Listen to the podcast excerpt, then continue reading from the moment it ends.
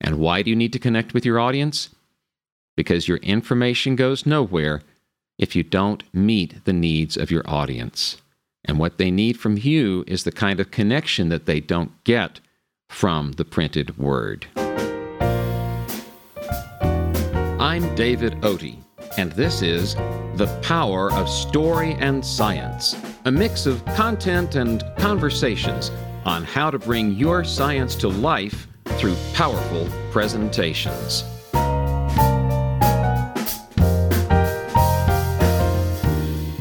In this episode, you'll get into the nuts and bolts of story as a rhetorical device.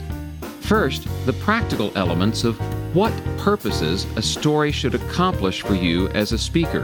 And second, a couple of easy to use formulas that will help you with the question of how to put together a story that achieves those objectives.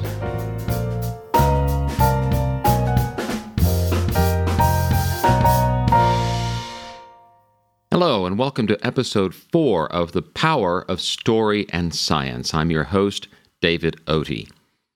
Today's episode will be another content episode. I will be drawing primarily from material in chapters two and three of my book, The Speaker's Quick Guide to Telling Better Stories. As promised at the end of the last episode, this episode is going to be very nuts and bolts. We're going to be looking at just what precisely a story should do for you as a speaker, and also how to put a story together. We'll look at a couple of simple story models that will help you take your ideas and shape them in such a way that those stories can benefit you as a speaker. So we're going to start. The first part of the episode is going to be the the what, the what a story should do for you. There's, it turns out, three particular things that a story should do for you as a speaker. The first is that your story should anchor a point. Okay? Let me talk about what I mean by this word anchor. An anchor to a speaker is a rhetorical technique for making a point clear, vivid, and memorable. There are a number of different tools that can be used as anchors. One of those, for example, may be an acronym. Many speakers like to use acronyms where their points will uh, stand for the, the first letter of a word that is spelled out. An acronym can be something like FEAR stands for false evidence appearing real. An anchor may be an analogy, or an anchor may even be an activity that gets your audience members up out of their seat briefly, interacting or doing something on their own but the most commonly used anchor by most speakers is the story. And here's where inexperienced speakers often make their first mistake. They think of a story primarily as a way to amuse or entertain their audience. Unless you've been hired as an entertaining speaker, that's the wrong approach. Each story you, you select should have a value in reinforcing a key point you are making the often repeated advice for giving a speech, which I've heard attributed to a fellow by the name of Bill Gove, but I can't vouch for that, goes something like this Tell a story, make a point. Tell another story, make another point. Tell another story, make another point. You get the idea. This means that before you select a story to tell, you need to know what point you are making and what story might help to emphasize, underscore, or clarify that point. Trying to build your speech around a favorite story instead of selecting a story that truly illustrates your point is a good way to lead you off in the wrong direction. So, as a speaker, one of the things I've done for a number of years is I've kept a story file, a story file. That was the word I was looking for. Uh, this is just a collection of short descriptions of things I know that have happened to me or that I've seen happen that I might use as an illustration in a speech. And in many cases, when I first made note of those stories, I didn't know what point I might be illustrating with them, but I kept them anyway. And in some cases, as you'll see, there are stories that I turn to many years later once I finally figured out what the point of them was. Here's one example. Years ago, as I was keeping my story file, I wrote down the phrase, Once upon a time, I, and I thought of some different ways to complete, complete that sentence. And one of the ideas I came up with was, Once upon a time, I was a clown in a circus for one day. It came about because I was working as a disc jockey at a radio station when I was 20 years old and home for the summer from college. And this radio station did a promotion with a circus that was traveling through town. Now, for the longest time, I thought it was an amusing anecdote with no real point until I figured out that it wasn't just a story about how I got to be a clown in a circus for one day, because that didn't have enough tension in it to make the story worth telling. Instead, it was a story that was rather amusing because the climax is me falling on my face in the center ring under a big top at a circus. But when I finally realized it was a story about a, a shallow young man, myself, who desperately wanted to avoid embarrassing himself in public and was thrust into a clown costume and makeup with no idea what was going to happen next, then I realized that I could use that story to illustrate a number of different points, such as falling is not failing, or falling forward is still progress, or growth opportunities come in many disguises, or even never trust anyone whose smile is painted on. The point is, I had no good use to tell that story until I knew what point it was going to illustrate. So, the first thing a story should do for you is to anchor a point in your speech. The second thing a story should do for you is make you, the speaker, relatable to your audience. Now, there's a number of techniques you want to keep in mind that will help the story make you relatable to the audience. These are little tweaks in how you construct and tell the story. The first of those is avoid making yourself the hero. You see, when you make yourself the hero of the story, you're putting yourself on a pedestal. And your listeners may think, well, that's fine for you because you're this special person to whom these special things have happened. But how can that apply to me? One of my favorite speakers, Craig Valentine, says, put the process, not the person, on the pedestal. So if you want me to learn something from your experience, help me see how someone else helped you find a way past the obstacle that you encountered. When you make yourself the hero of a story, you make yourself less relatable. So a story shouldn't say, in essence, look at the problem I had and how I solved it. Rather, it should be more along the lines of look at the problem I had, just like yours, and the wonderful solution that someone else revealed to me. And then in doing that, your audience will feel you've revealed something special to them. So avoid making yourself the hero of all your stories. Another technique for making yourself more relatable when you tell a story is put the best lines in someone else's mouth. When you're spouting words of wisdom all the time, like a speaker I know who likes to quote himself in his internet memes, you're making yourself on a pedestal again. You're making yourself less approachable, less relatable. So when you tell a story, put the best line in someone else's mouth. Is that historically accurate? It may not be. Is it does it have an emotional truth to it? I think that's the more important question. And then make sure, part three, make sure that you're, when you tell your stories, that you are including your failures and your flaws. We all like to talk about our successes. But unless someone knew what you went through, what problem like theirs you had to solve before you found that success, you're not making yourself relatable. That's why I tell the story about falling on my face, literally, in the center ring of a circus, because you can laugh with me at that situation. It's also why I tell of an embarrassing moment professionally when I totally lost my cool in front of a group of my colleagues, because I believe that makes me more relatable when I tell what I learned from that situation and how I became a better manager because of it. So that's the second thing a story should do for you. It should make you more relatable to the audience. And there's three techniques I shared with you there for doing that. The third thing that a story should do for you is to help you make a connection with your audience on multiple levels. And the way you do that is has a lot to do with how you tell the story. For example, you want to engage multiple senses as you're telling the story. You want to create and sustain a certain amount of tension. I've mentioned in earlier episodes the research by Paul Zak at Harvard, where he said tension sustains attention. There must be a striving, a conflict, a desire that is initially thwarted by an obstacle in order for that story to engage our curiosity, get the oxytocin flowing in the brain, and thereby create empathy for the speaker. So you need to find a way to create and sustain some tension in that story.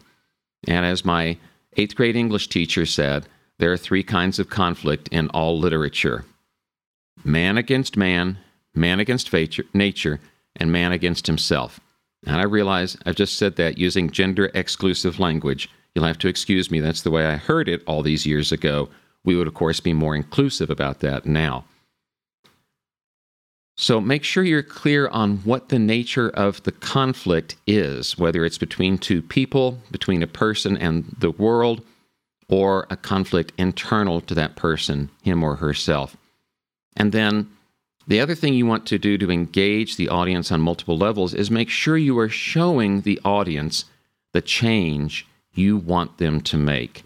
When you've created empathy by getting that oxytocin flowing, your listeners will then want the change that they saw the protagonist of the story undergo. They'll want that change for themselves, sometimes even before they know what it is.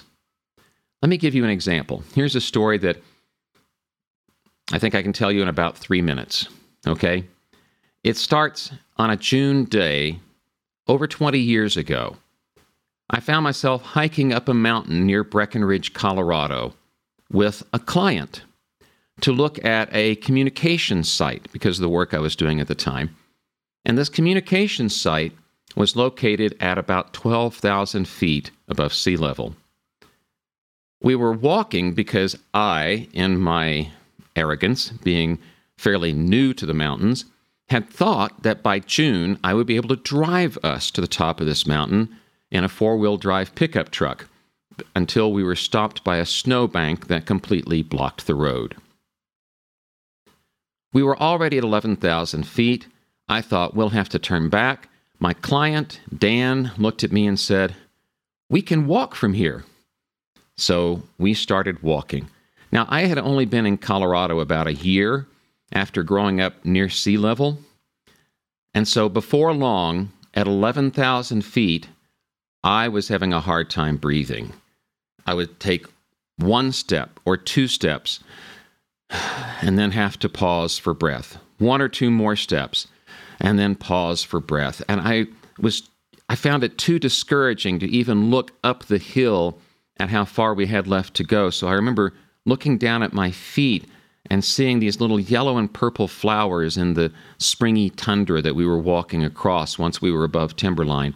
And even though we were above timberline, I could still smell the forest smells wafting up on the breeze from the valley floor.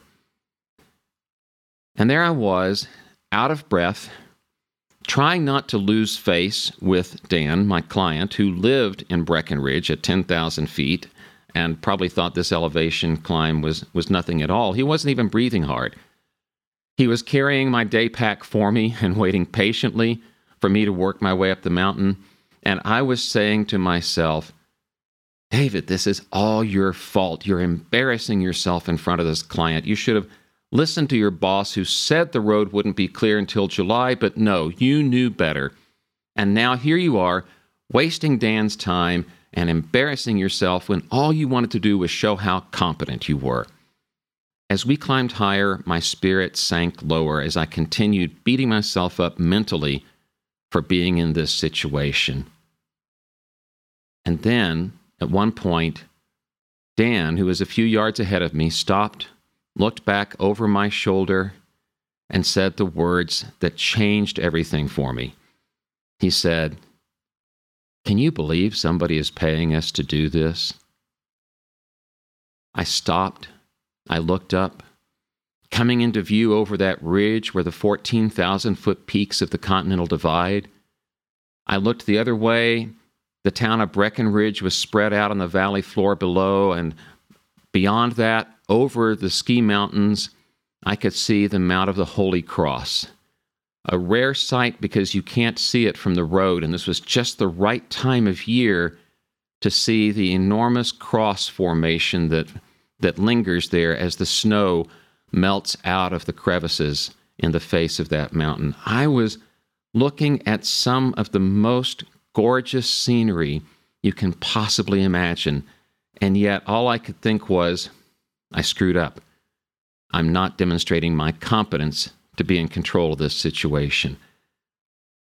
It took Dan offering me a different perspective for me to realize that my point of view needed to shift.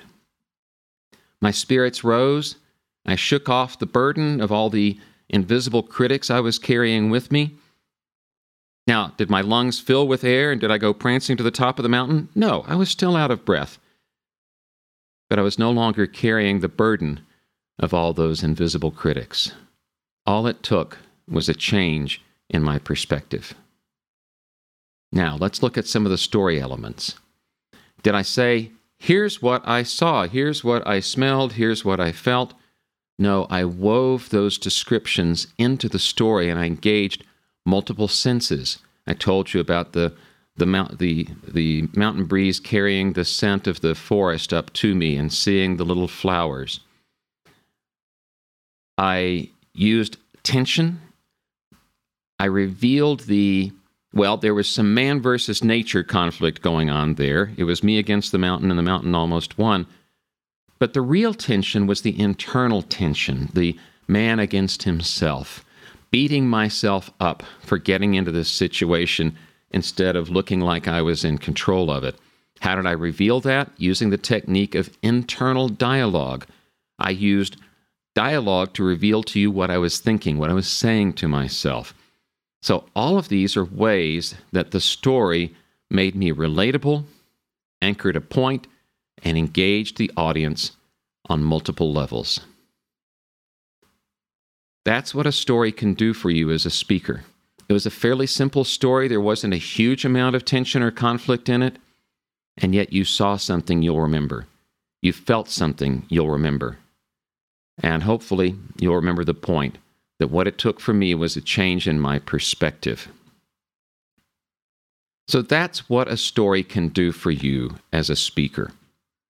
We're going to take a little pause, and when we come back, we'll look at how you put a story together so that it can do those things. We're going to look at a couple of very simple story models, and we'll shift the nuts and bolts from what a story does for you to how you put it together so that it does those things. I'm David Otey. This is the power of story and science, and I'll be right back.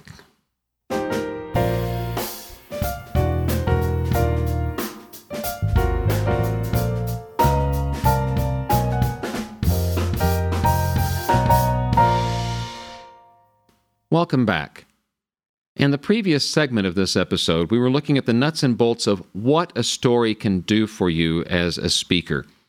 Now we're going to shift to the nuts and bolts of how you construct a story that will do those things for you. How do you accomplish the objective that you're trying to accomplish by using a story? You may recall from an earlier episode, or perhaps you don't, so I'll summarize it for you that I've cited this, the research of a Harvard researcher named Paul Zak, who has looked into the question of oxytocin, that neurotransmitter that produces feelings of empathy for another person. And in particular, what Paul Zak looked at was what are the conditions under which your brain expresses oxytocin? One of those conditions, it turns out, is when you experience a story. Not just any story, though, a story that has a certain amount of tension to it. As Paul Zak says, tension sustains attention. And attention is in short supply. So we need a way to sustain it in our listeners. And the way that we do that is by telling a story that has attention, a conflict, a striving, a desire that is not immediately satisfied. Okay? Because if that desire were immediately satisfied, the story would be over before it began.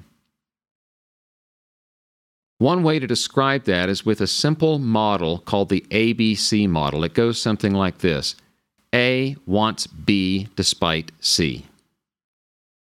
A is the protagonist who wants something. B is the object of desire. It can be a physical object, the One Ring. It can be a love object, Prince Charming. It can be an aspiration to live happily ever after. But any story you can think of, you can apply the ABC model to. A wants B despite C. And C is very important because C is the obstacle that is, at the beginning of the story at least, preventing the protagonist from attaining what the protagonist wants. If there's no obstacle, there's no story. So there needs to be a tension. As I said, any story you can think of, you can apply this model to. Cinderella wants to go to the ball and meet the prince despite not having clothes or transportation. The three little pigs want a safe place to live despite the big bad wolf and very poor building techniques. Dorothy wants to go home from Oz despite a host of problems, including a witch who wants her shoes. Somebody wants something and they're thwarted initially from getting it. That's the ABC model. Apply that to the story I told you in the previous segment about the time I was hiking up the mountain, embarrassed that I was having to walk up instead of drive up with my client, who was A, that was me, the protagonist. What did I want? Well, I wanted to uh, get up to the top of the mountain. And I wanted to show this client that I was capable and competent and in control of that project. Despite what? Despite the physical challenge of the elevation gain and the mental challenge of beating myself up for it, as I revealed in my internal dialogue. So, to sum up, I wanted to be in control despite feeling out of control. Not a huge amount of tension. On the other hand, it's only about a three minute story, too. In a more in a longer story, you might be able to elaborate and even ratchet up the tension before it is finally resolved. So A wants B despite C. That's a place to start. Who is the protagonist? What does that protagonist want? And what is preventing the protagonist from attaining the object of their desire initially in that story? And then as the story unfolds, we'll see how that obstacle was overcome. So ABC is the starting point. It's not the complete story. It's an excellent starting point, though, because it prompts you to go ahead and set up that tension right away. So there's the ABC model. That is the simplest model I know for creating a story. You can read more about that and two additional models in my book, The Speaker's Quick Guide to Telling Better Stories, which is available at Amazon and Barnes & Noble in both paperback and e-reader formats. Now, recently, I became aware of another story model that I also like and I'm going to share with you, and this is not in that book. You can find it in a book by another author. That author is Randy Olson, and the title of his book that I'm referring to is Houston, We Have a Narrative Why Science Needs Story. Randy Olson, PhD, is a marine biologist who left a tenured academic position to move to Hollywood and become a filmmaker. So he understands the power of story and science, the power of story in particular to communicate about science. He uses a model that he believes has been present since the beginning of stories, and he calls it the ABT model, not to be confused with the ABC model or the ABT template. Let me explain, let me give you an example of the ABT template. I might say to a scientist, for example, you are a technical expert and you are motivated to share your expertise with the world, but you may find it difficult to connect with an audience. Therefore, you need tools like a story model to help you do that. Notice the conjunctions in what I just said and, but, and therefore. That's what gives the name to the ABT template and, but, therefore. It sounds simplistic, it sounds formulaic, and it works. I encourage you to try it. What Randy Olson has found is that, in contrast with a lot of anecdotes that are just told with and, and, and, and this happened, and then this happened, and then this happened, and there's no story arc, there's no development to it.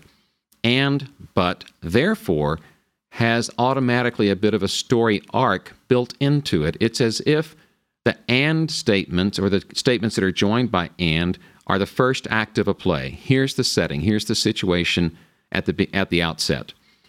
But represents a change in direction and therefore represents a resolution. Act 3. So, using the and but therefore template, you get a whole three act play in as little as a sentence. I needed to take my client to a communication site on the top of this mountain. And I wanted to show that client that I was capable of being in charge of his project.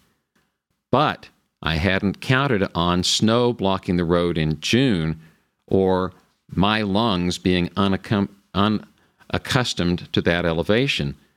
Therefore, I struggled until Dan said something that changed my perspective.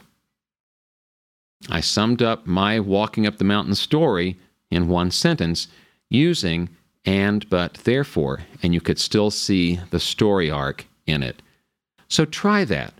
Try using and, but, therefore. What is your initial situation? What is the contrasting element that, that begins the story arc? And what is the therefore? What are you looking for as a resolution to that story? See, it seems very simple, and it is, and it's very powerful, and it's a great way to start. It's not the complete toolkit for completing a story, for shaping a story, and using dialogue and description and things like that, which you can read about in my book.